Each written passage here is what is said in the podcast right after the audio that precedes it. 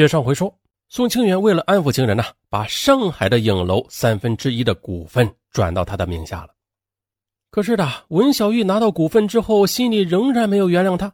到了二零零六年十二月下旬，他没有跟宋清远打招呼呢，就直接去了上海影楼视察。结果啊，刚好撞到宋清远和一个女人勾肩搭背啊！愤怒之下，他扇了宋清远一个耳光，并且再次提出分手。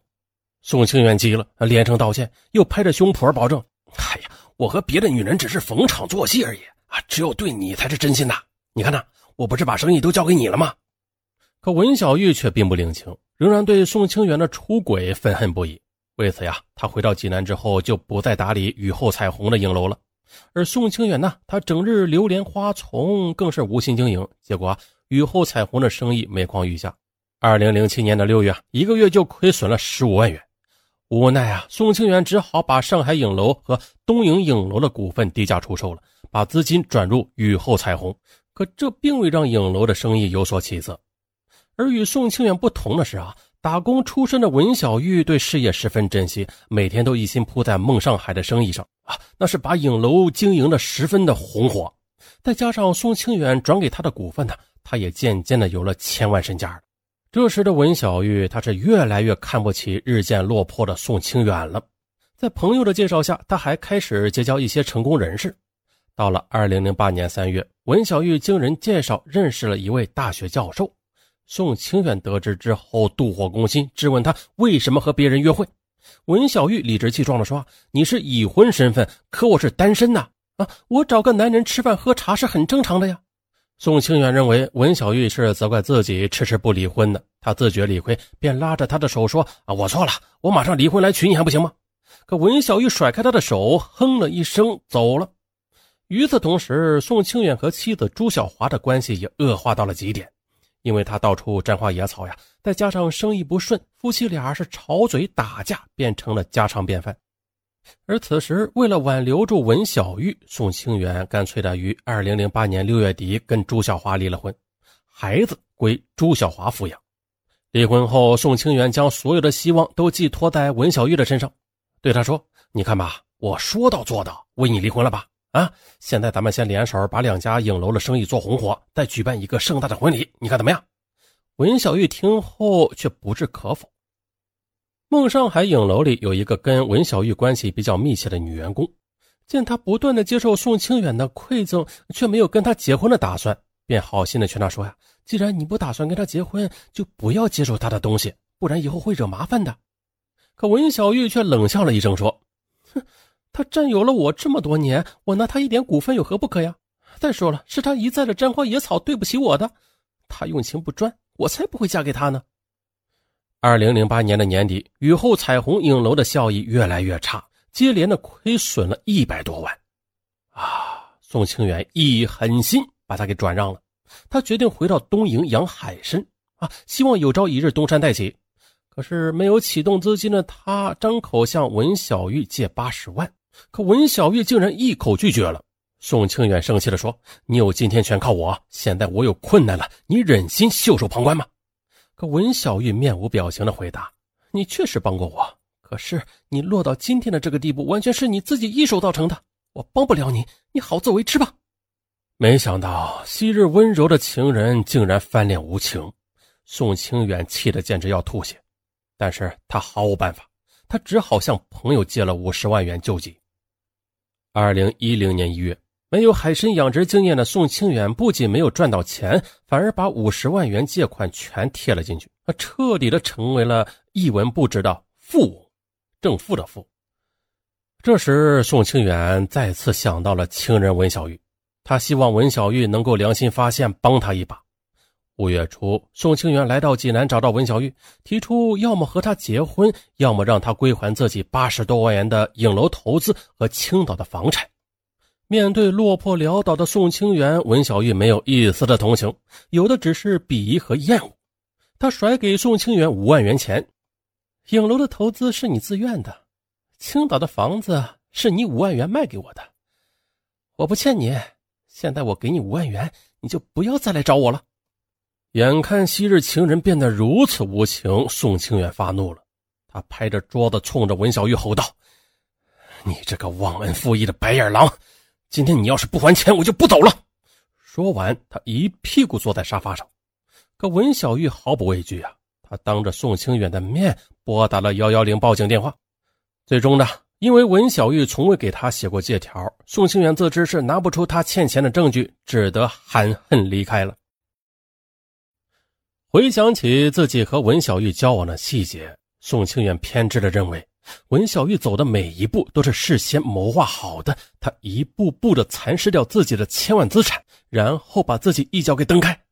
如今他被养肥了，自己却成了穷光蛋。这个女人太狠，太有心计了。想到这里，宋清远恨的是牙根痒痒啊！他决定狠狠的报复她一下。回到东营后，宋清远窝在家里好几天，很快。一个残忍的报复计划在他脑海中酝酿成熟了。二零一零年五月二十一日，宋清远再次来到济南，他找到温小玉，装出潇洒的样子说：“啊，我想通了，以前的事啊都过去了，但是我们毕竟曾经有过感情嘛，就算是分手了，也还是朋友，是不是？我要去外面打工啊，想请你帮个小忙。”说着，他拿出一个圆柱形的铁桶，他告诉温小玉。这是一个做钻石生意的朋友托我保管的走私钻石，价值数十万美元呢。我呀要出远门了，也不知道哪天能回来，请你帮我保管一下。见宋清远不再找自己的麻烦，文小玉松了口气说：“好，举手之劳，你放心吧。”当天晚上，影楼打烊之后，他就将钻石带回家，并且用鞋盒给装好，放到床底下，以防被盗。而让文小玉做梦也没想到的是。这个所谓的钻石铁桶，其实是宋清远将火药装进枪手杀虫喷雾罐内做成的土制炸弹。在火药外边，宋清远用地图、胶带等物缠裹好，并且设置了只要打开瓶罐就会引爆的装置。宋清远觉得文小玉肯定会偷偷打开看的，那样他就可以把这个冷血的情人给送上西天。可谁知道啊？那段时间正值影楼旺季。文小玉每天这忙得不可开交，很快的就把钻石的事情给忘了。就这样，一颗危险万分的炸弹就在文小玉家里静静的躺了很多天。二零一零年十月二十日，文小玉的母亲从青岛过来看她，并且帮她料理家务。十月十八日早上吃完早饭之后，文小玉去影楼上班了，可她的母亲则开始清扫房间。很快的，他就发现床下鞋盒里边的铁桶。当他好奇的打开看时，悲剧发生了。很快的，济南市历下区公安分局就接到报警，并且组织消防部门去扑灭火灾，然后进行了现场勘查。调查中发现，火灾系爆炸引起，而中心炸点位于卧室的床边，室内全部物品被烧毁。文小玉母亲的尸体位于卫生间，左手被炸飞。据分析，他受伤后爬进了卫生间，却因为严重的外伤、烧伤和烟熏等各种原因致死。通过现场散落的杀虫剂的罐体残片、拉绳、壁纸刀和地上黑火药的残留物等，民警初步认定这是一起有预谋的爆炸杀人案。文小玉匆匆赶回来后，抱着母亲放声大哭。一开始的他并没有想到这事儿会和宋清远有关。后来啊，当文小玉想起宋清远曾经在这里寄放了一个装有钻石的铁桶，再加上现场的爆炸罐体碎片，警方这才开始把调查的目标锁定了宋清远。十月二十日凌晨一点多，警方依法对宋清远进行了传唤。后来，警方又在宋清远东营家中和汽车后备箱里都发现了火药的成分。再加上爆炸现场的各种物证，宋清远不得不交代了全部犯罪事实。